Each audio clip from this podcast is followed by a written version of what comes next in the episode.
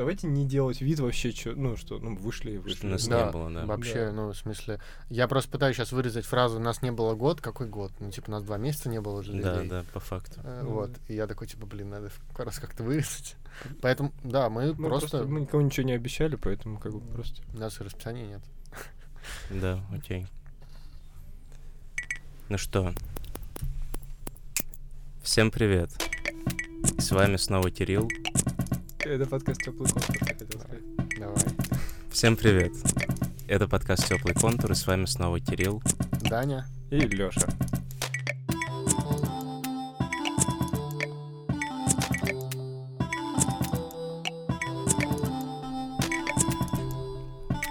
Я хотел про сентябрь что школьники идут в школу. Это вообще в ноябре выпустить. Что, ну, как-то сегодня тема сегодняшнего подкаста. Ну, И тема сегодняшнего подкаста — это первый опыт работы в то время, когда мы учились, пытались как-то зарабатывать деньги или не зарабатывать их вообще. Ну, в общем, как мы начинали э, быть архитекторами, э, и кем мы пока еще не стали. ну что, как вы думаете вообще, нужно ли работать во время учебы? Мне кажется интересным, что ты пока учишься, ты, у тебя нет позиции по этому поводу никогда. Ты не думаешь, так, я буду работать во время учебы или или я не буду. Тебя либо жизнь вынуждает, или это случается с тобой, либо не вынуждает, и это не случается с тобой. Да, меня скорее все время это заставляло как-то, не знаю, то ли жизнь, то ли какие-то люди, которые меня окружали. Мне приходилось просто в самом начале работать, потому что я, я бы сам, наверное, работать никогда не хотел во время учебы, но так случалось, что нужны были какие-то деньги небольшие, и я начинал с очень странных вещей, э, и начинал, наверное, с заказов на Авито, скорее всего. И у меня тогда не было в голове особо концепции пойти куда-то на стажировку или устроиться в бюро работать, потому что совмещать с учебой это было невозможно. А на каком это курсе были заказы на Авито? Мне кажется, курсе на втором. Ну, правильно, ты же уже делал домик егеря и вполне себе бюро. Да. Я, кстати, стажировался после второго курса в бюро, я помню, в ABD Architects. Где-то месяц. Я не умел ничего. Мне там как бы все так и говорили, ну, ты же ничего не умеешь, поэтому вот делай макет. Я так и делал. Я помню, что я просто месяц сидел в отдельной комнате в переговорке, которая была заставлена коробками. Там еще света не было. Ну, новый офис, и там почему-то лампочку не вкрутили просто тогда еще. И я там сидел и делал макет Москва-Сити. Но зато я на струне научился резать. Меня вообще никто не трогал, со мной никто не общался практически. Слушай, а как ты поп- попал туда? У моих родителей была какая-то знакомая, которая была знакома с э, ребятами, которые работали в этом бюро. Вот. И они меня взяли туда как бы на бесплатную стажировку. Просто на месяц. Ну, Ну, может, недели на три. Это, кстати, важно, стажировка или практика. У нас есть два в России термина, которые используются для еще не сотрудников. Это, Объясни, Дань, ну, это свою практикант, классификацию. ну, практикант и пойти на практику, и стажер, и пойти на стажировку. И как будто это разные понятия. Но только у меня ощущение, что их употребляют э, когда угодно, и одно замещается другим. А как надо? Ну, не как надо. У меня есть мнение и представление, что практикант это как раз вот человек, который ничего не умеет, и он пришел, э, да, бесплатно потусоваться в бюро, и хорошо, что еще его не требуют платить деньги за то, что он там месяц находится. Пьет кофе, э, общается э, с умными архитекторами, отнимает у них время. М. А стажер — это уже человек, обладающий какими-то навыками, и за стажировку предполагается, как мне кажется, должна предполагаться оплата, потому что берешь стажера, понимаешь, что в дальнейшем ты возьмешь этого человека на работу, ну или не возьмешь. Но в любом случае стажировка предполагает некоторое дальнейшее взаимодействие в бюро, да, и некоторые уже компетенции изначальные. А практикант не предполагает вообще ничего, что тебя вот месяц-два поддержат э, на вольных хлебах и запрут в коморке, где ты будешь э, делать макет. У меня была абсолютно такая же история, как ты рассказываешь, только я практиковался в Ризоме в Питере. Мгм. Я также сидел в макетной мастерской, в смысле, в коморке, которую я просто вы... э, которую мне сказали, вот эта макетная мастерская, там был полный раздрай. Я там неделю убирался, и только потом начал что-то делать. И также сидел, делал макет. Это, Никто кстати, меня не нормальная трогал. практика прибраться в бюро. Но прежде чем мы перейдем к обсуждению своего опыта стажерского, расскажите о своем самом первом архитектурном опыте, как тогда казалось.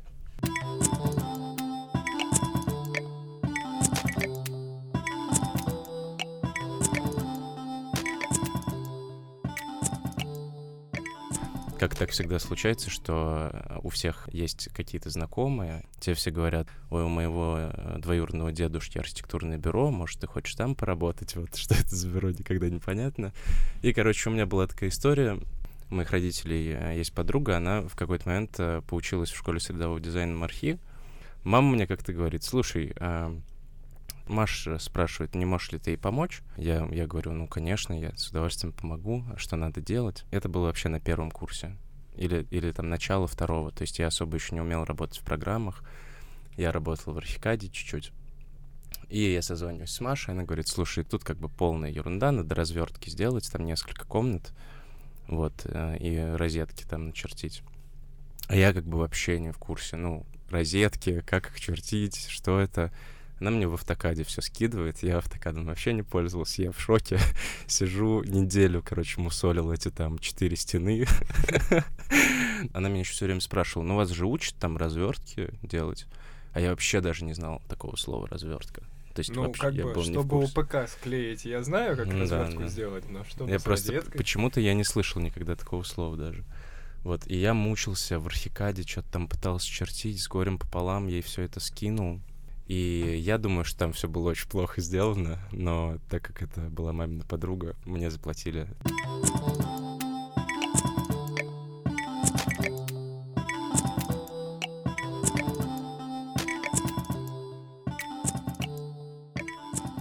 Это было забавно. У меня случайно сформировалась позиция, что я не работал во время учебы, но скорее я не работал во время учебы из случая, а не того, что я решил, что я не буду работать во время учебы. Это был странный период, потому что я ушел из ГУЗа в тот момент и э, переехал обратно домой в Можайск, и там просто сидел и что-то делал. Я даже не помню, кажется, я там в комнате ремонт делал. И мой преподаватель в художественной школе Можайской узнал, что я в Можайске. И она сказала, слушайте, тут есть вот одна знакомая, она собирается делать антикафе. Вот, может, ты им что-то подскажешь, что-то поможешь. Может, ты им ремонт сделаешь? Да, В резюме тебе потом убираться еще пригодится. вообще. А, И мы встретились с ней и договорились, что она хотела вот в, в пространстве кинотеатра, там была такая антресолька, сделать там антикафе. У- Для нее это был тоже первый бизнес в ее жизни, а для меня это был первый какой-то заказчик сторонний, даже не очень знакомый. Я помню, что я очень не хотел брать и боялся брать деньги, поэтому у нас был договор, что вот если она сделает это антикафе, то я типа буду там бесплатно ходить э, в нем. Там была очень сложно изогнутая антресоль, которую я обмерил с- очень скрупулезно, все э, э, диагонали строил, чтобы она была похожа на эту форму. Помню, что я в ГУЗе научился работать только в Ревите. Я построил всю эту антресоль в Ревите и рендерил ее тоже в Ревите. И там мебель тоже делал в Ревите. И это какой-то, конечно, был ужас и мрак. А еще я что-то чертил руками, потому что в Revit мне просто не позволял. Я не знал его настолько, чтобы сделать это в нем. И в итоге вот какой-то такой альбом, я даже сделал этот альбом, принес, мы обсудили, все обсудили, но в итоге, как я понимаю, просто э, молодой бизнесмен не нашел инвестиций на свой проект, а мой проект был явно как-то куда сложнее. Э, э, Там какая-то индивидуальная мебель, да, из солидов состоящая, непонятно, как она будет делаться, на какие деньги. И в итоге просто ничего не сделалось. Просто, ну, ничего не произошло. Но вот э, был такой единственный опыт, когда я пытался проектировать как отдельный архитектор. Неплохо. Они тебе все еще должны бесплатные походы. Да, если сделают антикафе по моему проекту.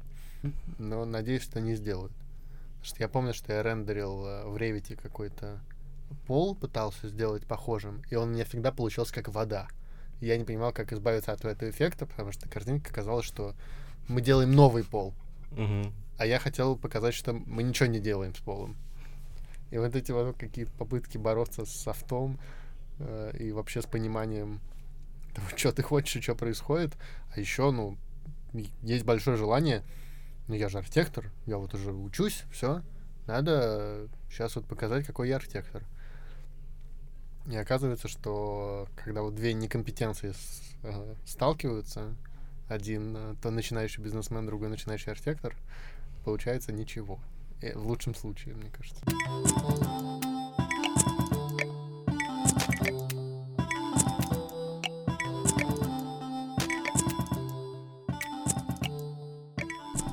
Моя первая история тоже связана с э, борьбой с софтом. А, Естественно, мне звонят родители, говорят, что наш знакомый очень хочет э, построить себе дом. И нужно ему помочь. Думаю, прекрасно. Я же как раз первый курс заканчиваю, уже все могу. И он мне звонит и говорит, что я, в принципе, все знаю, как делать сам. Мне просто нужно, чтобы ты это как-то э, визуализировал, сделал какую-то модельку и самое главное, начертил планы в автокаде. Я думаю, прекрасно, конечно, я же слышал об этой программе. Мы начинаем с ним общаться, и первый, ну, самое главное же это автокад, поэтому надо сначала его скачать. А, И я пошел в общежитие спрашивать у кого-то автокад. И мне дают э, флешку с автокадом, я вставляю автокад э, в свой компьютер, и оказывается, что флешка заражена вирусами. Вот так. В результате я черчу все планы руками. Мы не говорим о качестве этих планов и все такое, но, в общем, в результате я ему сделал модельку в 3D Max, и то с большой помощью друзей, и начертил ему планы на 4. В результате он остался даже доволен, и как он мне однажды сказал, «Эй, знаешь, я построил этот дом, и я его не видел. Он говорит, я построил этот дом, и, знаешь, э, очень похоже на проект. Э, Знаешь, если из э, семи нот вот пять совпало. Ну, Даже как- неплохо. какая метафора глубокая. Мне кажется, реально у нас какой-то опыт по нарастающей. А вот вы, кстати, интерьер, Кирилл, сделали в итоге? Розетки там стоят? Ну, я, не, ну, я уверен, да, что его сделали, но это был не мой интерьер. Но про з- э, то, что, то, что сделали по моему проекту, я могу рассказать тоже прикольную историю. Даже, наверное, две, но начнем с такой, где я не знаю точно, сделали это или нет, но я думаю, что, скорее всего.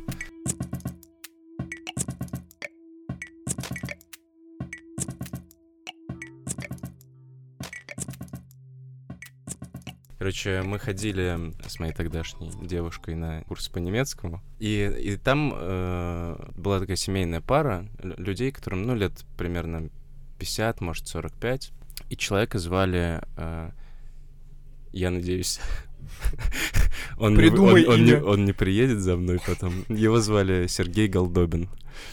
И он как бы такой был, ну, ну, простенький такой мужичок. Он, типа, там, знаете, у нас были такие задания на немецком.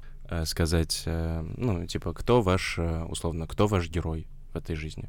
И он, он очень любил Путина, он все время говорил, типа, мой герой э, Владимир Путин. Я помню, была какая-то просто обеденная, обеденный перерыв на курсах, и он к нам подсаживается за стол и говорит, ребят, а вы чё, архитекторы? Ну да. А мы там в курсе на, ну, третьем, наверное. То есть вы, э, типа, визуализацию умеете, да, там, чертить, чертежи можете сделать? Я говорю, да, да, все можем. Говорю, Слушайте, ну, классно, работка есть. Вам интересно? Да, очень интересно. Ну, супер. Тогда э, встречаемся на выходных на станции метро, такой, не помню, где-то далеко довольно-таки. Далеко на станции метро встречаемся. Мы приезжаем туда, и за нами приезжает черный Мерседес такой из 90-х. Там кожаный салон коричневый. Залезаем туда, нас везут куда-то просто в лес. Там стоит пятиэтажное здание, в нем какая-то клиника довольно модная. И нас заводят в подвал, и там офис у этих ребят. И там два или три э, мужика, и вот этот вот Сергей Голдобин в том числе. Очень странный офис, все в коже, какие-то карты на стенах. Это та же кожа совпадала с кожей Похоже, похоже, да-да-да. И они говорят, ну, типа, вот э, наш офис. Тут вот плотер есть в соседней комнате, если надо. И я не очень понял, То есть мы должны были как бы в этом подвале как будто с ними работать. Они такие, ну, типа, если вам надо работать, вы тут можете работать. А это как бы, ну, в лесу реально. И нам рассказывают, в чем заключается проект. В общем, как оказалось, нужно было спроектировать э, стрельбище. Да-да! То есть нам сказали, что есть очень влиятельный человек, у которого очень большой участок. А, извините, он не чей-то кумир, случайно? Ну, я надеюсь, что это не он. Вот. Ну, если он, то время пострелять. Короче, э, и нас... Нас про... на- нам говорят, что нужно спроектировать стрельбище, что человек очень любит охоту, вот, э, любит пострелять, а мы как бы вообще, ну, не знаем, как надо делать стрельбище. Ну, в итоге Я Ну, посмотрел. не было такого в да, да, программе. да, не было такого в мархишной программе, но в итоге я просто, мы нашли чертежи какие-то э, в, в интернете, как примерно выглядит стрельбище, ничего там такого страшного нет, все очень просто. Мы это сделали там за один вечер, э, сделали картинки, чертежи, скинули им, и все. И больше Сергея Голдобина мы никогда не видели. Они сказали, ребят, все очень круто, большое спасибо. Э, Мы такие, типа, ну, там все нормально, как бы вам подходит. Да-да-да, потрясающе. И все, и он исчез.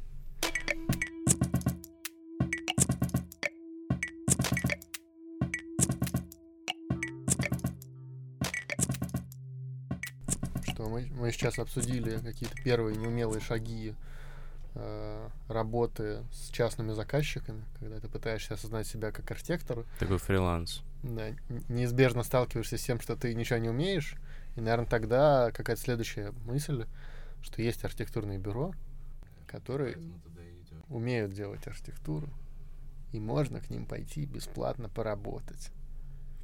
Вот, и давайте расскажем Ну или не бесплатно. э, это вообще в идеальном мире. У меня есть история первого столкновения с э, бюро. А, Не я искал эту работу, она нашла меня. В Ох. какой-то момент, э, в конце уже второго курса, видите, истории идут вверх. Юрий Александрович э, говорит, есть работа, нужно поработать в каком-то бюро. Здесь недалеко. Интересует? Интересует. Прекрасно. Иду в бюро, там э, неизвестное мне оно. Три человека, и на стеклянной двери написано «Вол». Э, И люди мне говорят, что нужно начертить э, какие-то развертки для какого-то конкурса. А, нужен просто, ну, немножечко зданий, нужно это Павелецкий вокзал, развертка, и примерно все остальное за Москворечье. Но деньги есть. Деньги есть, это где-то 4000 рублей. э, Мы заплатим, вот. А а я, честно говоря, ну, думал, что это будет больше. И, ну, я так немножко начинаю торговаться, мол, ой, я думал, это больше. И Рубен говорит, а правда, слушайте, я вспомнил, как я однажды студентом работал, и мне э, за работу 10 тысяч заплатили. И Айк говорит, ну, тебе просто повезло с заказчиком. Я говорю, а мне? А вам, к сожалению, нет. Отлично. Я сделал э, часть разверток, э, делал долго, мучительно, э, сделал какое-то какое-то непосредственное окружение Павелецкого вокзала и принес им и говорю, типа, вот это я сделал, но все остальное, типа, уже, видимо, я не буду. Можно мне заплатить за эту часть. Короче говоря, они мне дают, там, условно, половину денег и говорят, ладно, держи, остальное мы кого-нибудь еще найдем. И я им скидываю материалы с флешки и ухожу. Спустя неделю вечером мне звонит э, кто-то из этих людей и говорит, ой, слушай, привет, тут такое дело, мы, нам так понравились твои чертежи, и мы подумали, может быть, еще ты мог бы как-то нам модельку сделать, э, ну, там, вокзал, там еще чего-то, ну, или в каких-то других проектах мы могли бы тебя использовать, не использовать, извините, э, интегрировать э, в бюро, и вообще, может быть, ты мог бы стать э, постепенно партнером нашего бюро, может быть, мы вообще могли бы у тебя учиться. А, дело в том, что мы потеряли материалы, которые ты нам скинул, не мог бы ты их еще раз нам прислать? Слушай, привет, ты не мог бы 2000 рублей вернуть, которые мы тебе, в долг дали просто на прошлой неделе? В общем, э, я прислал. Класс. Но партнером бюро Вол не стал. А ими не становятся, ими рождаются. Блин. Это уже жестко. Это уже...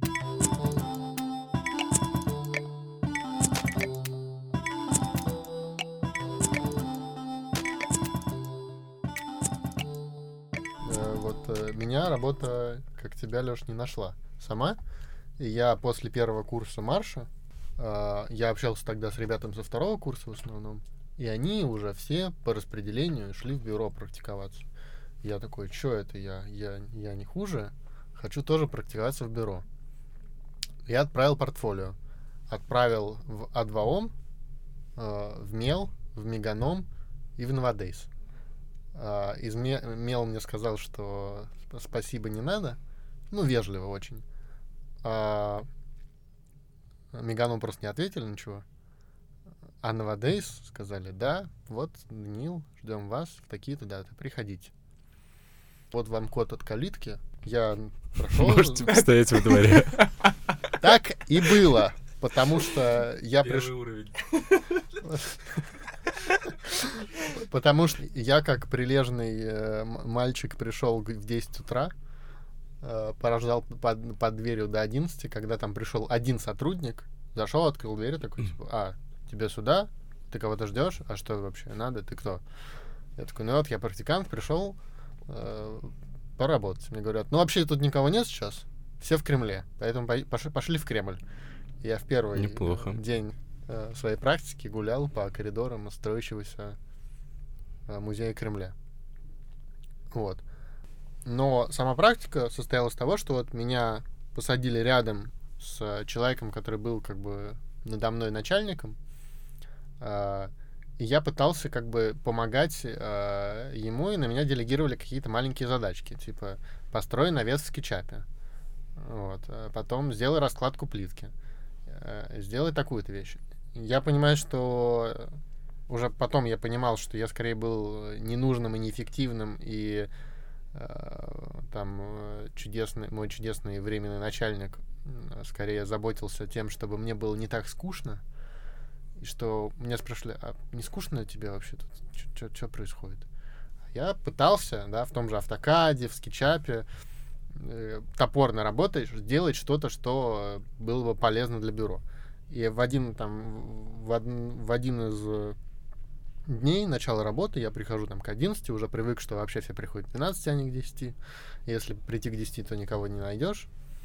Я прихожу в 11, мне надо было расчертить э, раскладку фасада, несколько вариантов. Я там неделю варианта 3 мучил.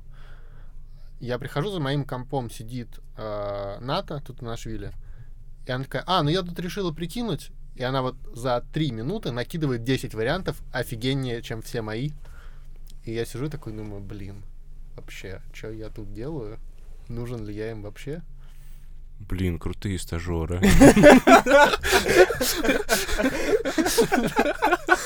Да. Но я более-менее понял, что вот это было первое мое столкновение с тем, что вот в институте ты навыками этим пользуешься для создания какого-то проекта, вот какую-то мысль, а тут было первое столкновение, что вот эти навыки вообще нужны для ремесла. И из этих навыков и умений состоит ремесло. Вот начерти несколько вариантов плитки. Вот теперь эту раскладку, теперь эту. Вот картинка в фотошопе, ее нужно, чтобы вставить в альбом, протестировать этой картинкой Мгм. какие-то решения. Попробуй вот это, вот это, вот это. И это как бы был очень интересный и классный опыт. э. И, и вот э, возвращаясь какой-то, или задавая какую-то тему, нормально или бесплатно работать в бюро, мне кажется, что хорошо, что с меня не потребовали денег за то, что я там сидел, вот пил кофе, занимал рабочее место, за которое платится аренда, и еще отнимал время у, у людей намного компетентнее меня, чтобы они меня как-то брифовали, а я неэффективно исполнял их бриф. Я как-то на... Я на третьем курсе пошел работать, прям разочаровался очень сильно в учебе и думаю, ну, пойду работать. Вообще архитектурой заниматься не хочу, хочу вот выставки делать. Пошел работать в Манеж, там у них маленькое бюро есть, они делают все выставки для Манежа. И там был такой офис без окон, маленький, три человека. Было очень круто. Я там, мне сказали, что будет у нас испытательный срок, там типа месяц. Ну, в итоге испытательный срок был, продолжался все это время, типа там месяц три или четыре, который там работал. Ну, в общем, было не очень важно. Мне там ничего не платили, но зато я реально получил какой-то классный опыт, посмотрел этот мир, там был очень хороший коллектив, поделал выставки. И зато потом я, я оттуда ушел, потому что мне перестало нравиться, но зато потом, через какое-то время, мне от этих ребят прилетел заказ на выставку, которую я уже сам делал, один совершенно. Поэтому тут это такая, может быть, долгоиграющая история. То есть это скорее про какие-то связи, не знаю, про... Ну, просто как бы интересно посмотреть разные места, и даже ничего страшного, если тебе не платят, если у тебя есть возможность там в студенчестве бесплатно поработать, то, конечно, надо пробовать. Ну, хорошо бы, чтобы тебе платили, да, но действительно, я не знаю, насколько ты можешь требовать прям зарплату, если ты особо ничего не умеешь. У меня на эту тему есть такой поинт, что все мои архитектурные опыты, все мои архитектурные работы во время учебы принесли мне денег в результате меньше, чем моя подработка в Copy Brothers во время накатывания дипломов а, или еще каких-то еще более дальних от э, архитектуры э, деятельности. Mm-hmm. Поэтому это в первую очередь, конечно, не про деньги.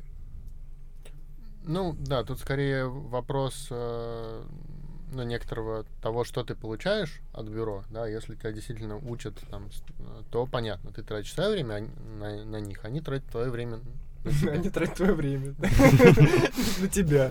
И в этом смысле понятно какой-то обмен, да. Но мне кажется, если вот практикант переходит в режим ну, стажера, и он уже понятно, что он работает для бюро и приносит какую-то прибыль им, да, там работает на коммерческом проекте, э, его чертежи идут в альбом, за который платят деньги, то уже ему не платить, мне кажется, уже как-то странно. И есть, мне кажется, многие бюро, которые отчасти немного пользуются, ну, просто архитектура не очень много денег приносит, но мне кажется, есть некоторые бюро, которые просто пользуются э, практикантами как такой рабочей силой. Давайте мы сейчас 10 практикантов позовем, они нам бесплатно сделают там несколько концепций.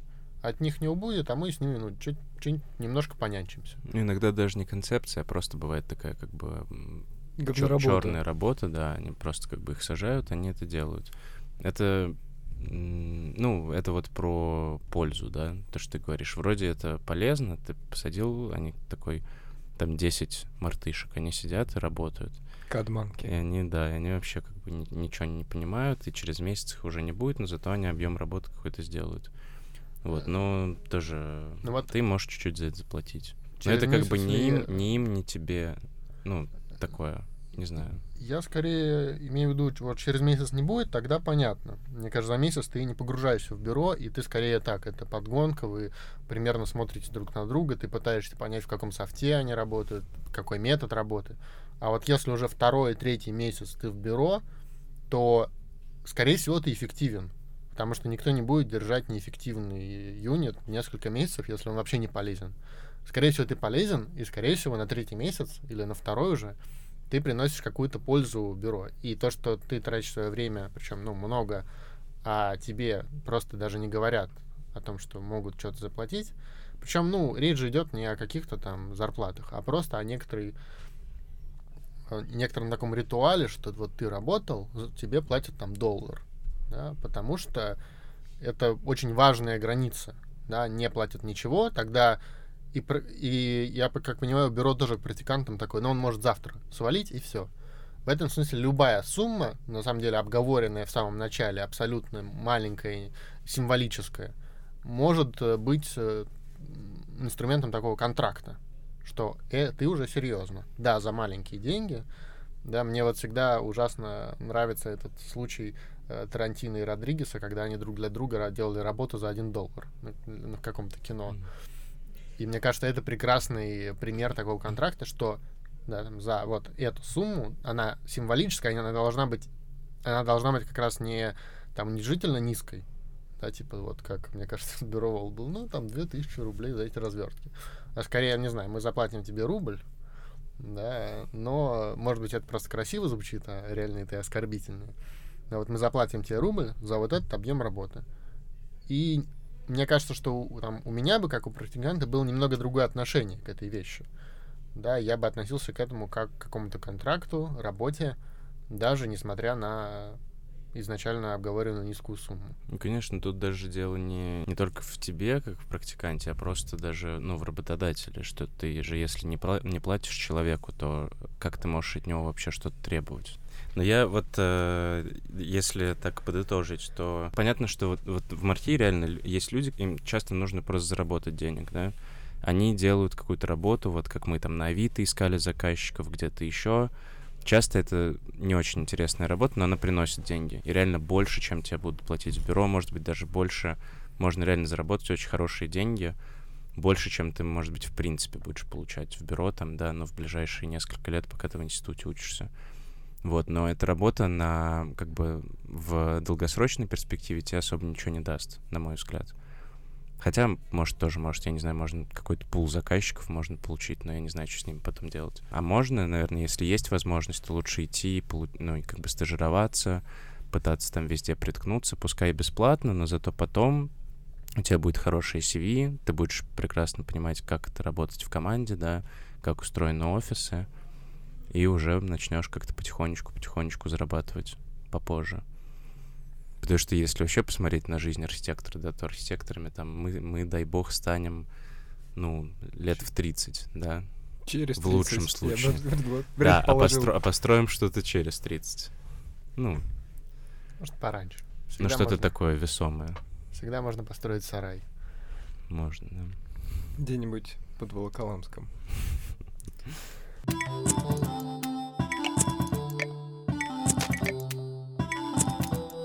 нас же есть такой принципиальный вопрос, да, что так, так, так сложилось, что я во время учебы не работал, и это стало каким-то моим принципом, и теперь даже позиции, что во время учебы не надо работать. Угу.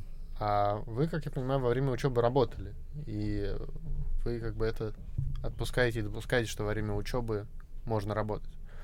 Я никогда не работал дольше полутора месяцев во время учебы, и это бы это позволяло выключиться из э, учебы, в принципе, на время, посвятить себя какому-то новому опыту и потом э, вернуться э, править все свои хвосты. Поэтому это были просто... Ну, есть какая-то интересная задача, ты в нее включаешься, она дает тебе опыт, и ты выбегаешь из нее. Я никогда не работал постоянно во время учебы. Но опять же, мархи это позволяет.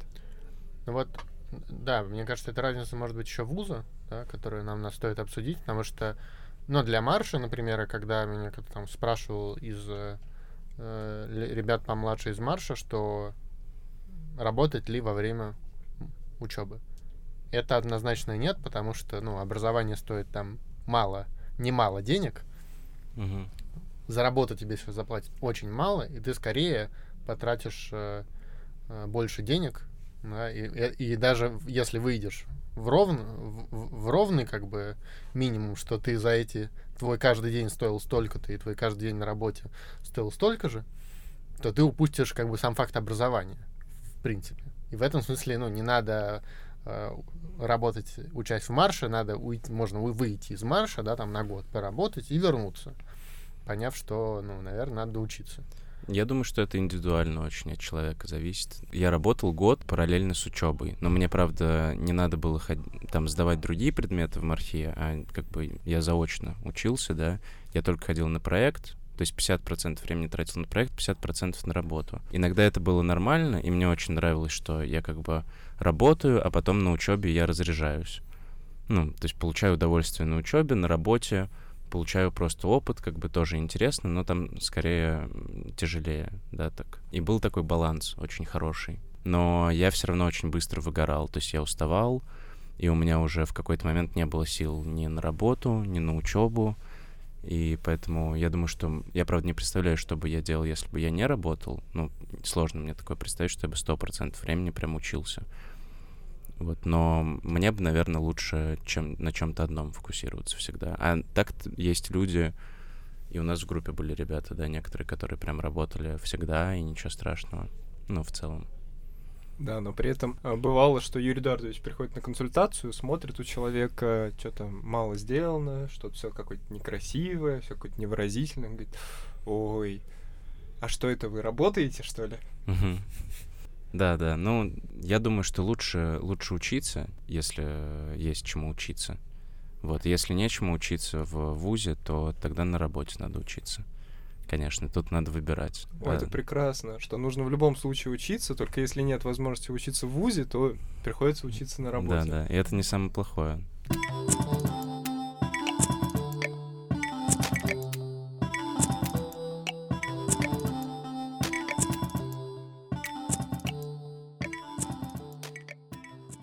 Любом случае, мне кажется, очень важно попробовать в какой-то момент поработать одновременно с учебой, и чем чем ближе к третьему курсу ты это сделаешь, чем тем четче ты поймешь, э, а, производит это выгорание в тебе, если ты совмещаешь учебу с работой, или нет. Вот э, у меня был такой случай. Я од- однажды на третьем курсе получил письмо счастья.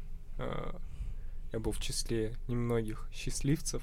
А, Нам после третьего курса выдали письма, такие конверты, а, в которых а, нас за очень хорошую учебу в течение года пригласили на стажировку в бюро к преподавателям. Пауза. Ты пошел. И я э, принял решение пойти. Это, конечно, была большая честь, это было очень здорово. Нам сказали, вы можете перейти в офис и будете работать. Оказывается, что работать это не предполагало, что вы будете получать деньги. Это раз. И два, оказалось, что это был очень полезный опыт, потому что вдруг вы с преподавателем оказываетесь не по одну сторону работы с проектом, а вы вдруг резко меняете свои роли. Он вдруг начальник становится, а ты э, никто. Вот. Но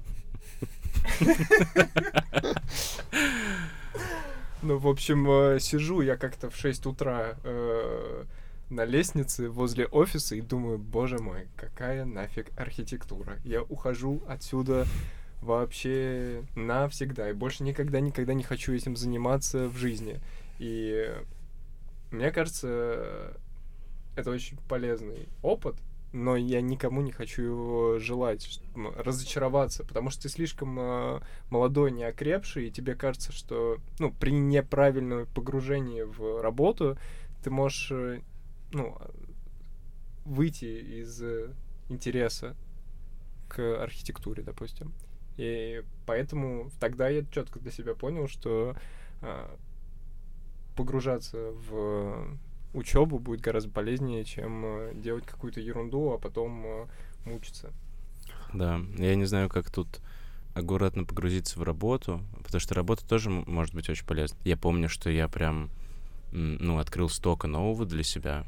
Там ка- какие-то... Просто офис был хороший, и, видимо, там было много, не знаю, ну, какого-то критического мышления. Я подслушивал все эти разговоры, и мне очень... Я много прям перенял оттуда. Потом, конечно, жутко устал, но в целом мне это, правда, что-то что дало, каких-то сил именно для учебы.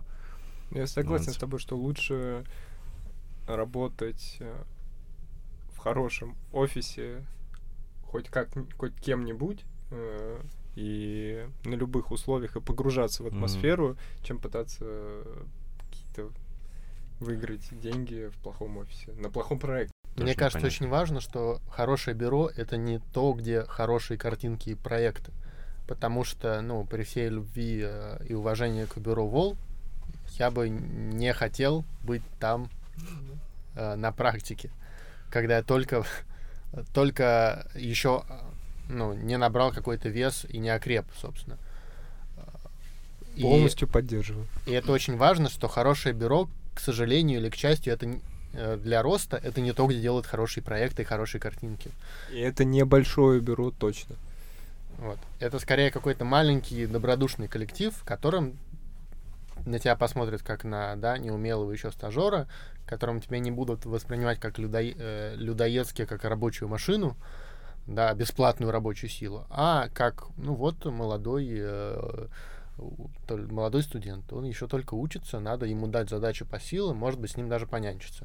В этом смысле понятно, почему эта работа бесплатная. Вот, например, я хотел привести наших друзей из бюро «Мастерская», которые набирались со стажеров. И, наверное, я бы, блин, может быть, мы попиарим их, но это, мне кажется, идеальная стажировка, идеальные люди, к которым можно пойти на стажировку. у них там нет проектов Москва-Сити, Павелецкого вокзала, Музея Кремля, но это точно хорошие люди, которые отнесутся к тебе хорошо. Ну И да, для стажера, практиканта это намного важнее. Потому что так или иначе ты будешь выполнять несерьезную работу. И даже если к серьезному проекту, то твое участие будет очень минимальным, у тебя еще мало компетенций. В этом смысле не надо лезть в каждую серьезную, э, в каждое серьезное бюро и пытаться приматься к каждому серьезному проекту э, крутых больших бюро.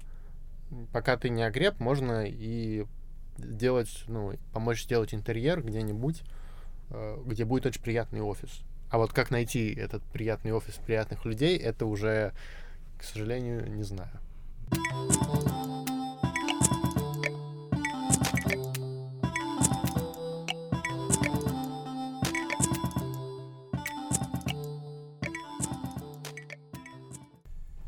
Надо как-то закончить это.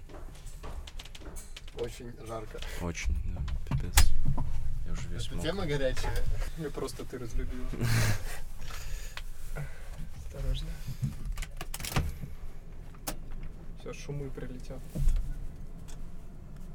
Просто я прям заметил, что каждый тезис, который мы как будто бы делаем вывод, но друг друга в нас это вызывает Мгм. такой типа, о, сейчас мы туда углубимся, и мы в результате чуть планируем туда, э, не приводя. Ну ладно. А, как бы- а, может быть сказать, что в принципе, как, э, как с сексом первый опыт, это всегда неуютно, непонятно, но надо, надо пройти.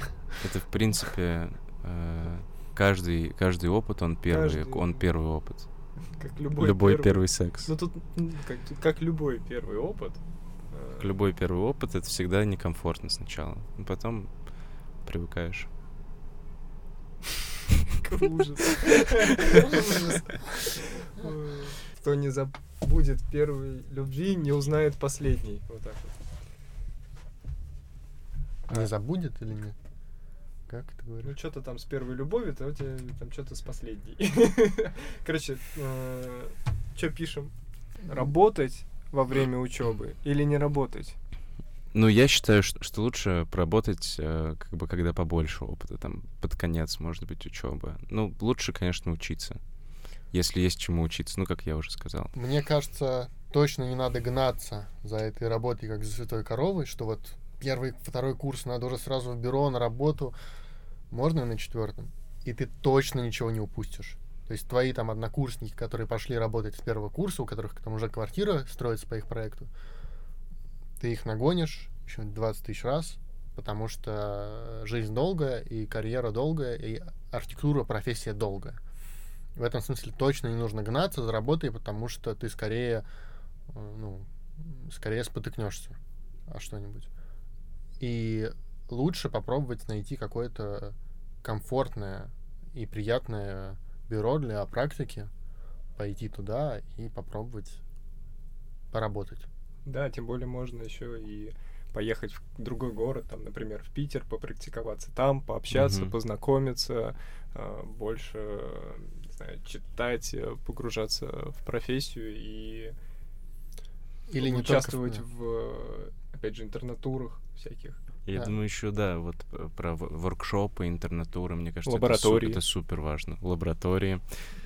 Потому что э, реально, вот я, я знаю, что это очень воркшоп, это очень хорошо, потому что если хороший воркшоп, это супер как бы э, такой концентрированный опыт, ты получаешь за короткое время, у тебя всегда есть результат, и ты полноценный участник проекта. И суть воркшопа, ну, это не коммерческая обычно какая-то вещь, суть воркшопа в том, чтобы всех участников как бы задействовать в командной работе.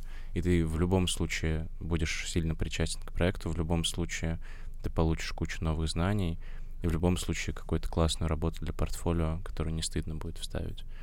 И Да. научишься работать в команде вообще с незнакомыми людьми, и там узнаешь что-то о других дисциплинах, может быть, кроме архитектуры. И, часто воркшопы как раз связаны с бюро. Это, ну, они проходят в рамках какого-то офиса. И в этом смысле, возможно, воркшоп лучший способ познакомиться с бюро, чем практика. Да, не входя в бюро. Да, и ты взаимодействуешь с людьми обычно не на бумажной стадии, да, или он тебе не, он не присматривает за тобой, он не беспокоится о том, интересно ли тебе, и не нагружает тебя э, дурацкой работой, типа сворачивать чертежи, да. Он, Да. он не делает мину, что у нас тут вообще все серьезно, ты, ну-ка, парень, не расслабляйся. Поэтому Ну да, ты, в принципе, не сотрудник бюро. В этом смысле ты, ну, немножко партнер по, по отдельному проекту внутри бюро. И это, наверное, интереснее даже позиция. Поэтому наш, наверное, вывод из э, э, того работать, э, идти в бюро, идти ра- работать, искать денег, это участвовать в воркшопах. А деньги где э, взять? Все-таки, может быть, вы знаете просто э, какую-нибудь... э, У мамы. Давайте Вы взяли деньги у мамы? Нам сейчас надо за запись будет заплатить.